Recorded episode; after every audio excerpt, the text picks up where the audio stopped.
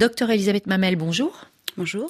Vous êtes chef de service ORL, otorino-laryngologie à l'hôpital Rothschild à Paris.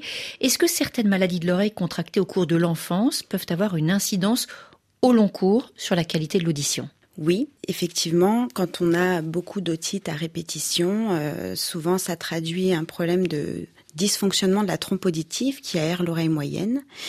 Et euh, à long terme, cette trompe auditive cicatrise mal et il y a des séquelles jusqu'à l'âge adulte et ça peut provoquer des pathologies au niveau du tympan qui vont euh, peut-être engendrer des surdités ou euh, nécessiter une réparation du tympan sans forcément engendrer de surdité, mais effectivement, ça peut avoir un, un impact.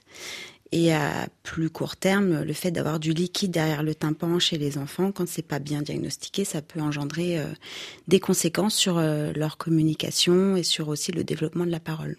Et pourquoi certaines infections dans la zone rhinopharyngée, hein, euh, le nez, la gorge, des petits rhumes, eh bien ça peut atteindre la zone de l'oreille?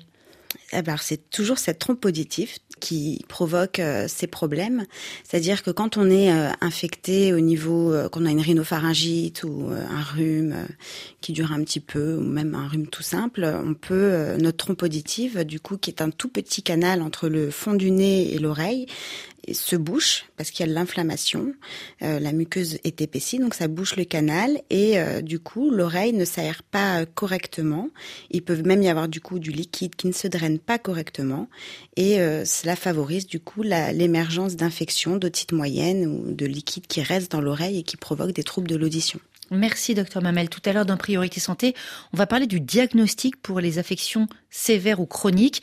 Comment l'annoncer? Comment l'accepter? Le diagnostic vu du côté des soignants comme du côté des patients, mais aussi de l'entourage.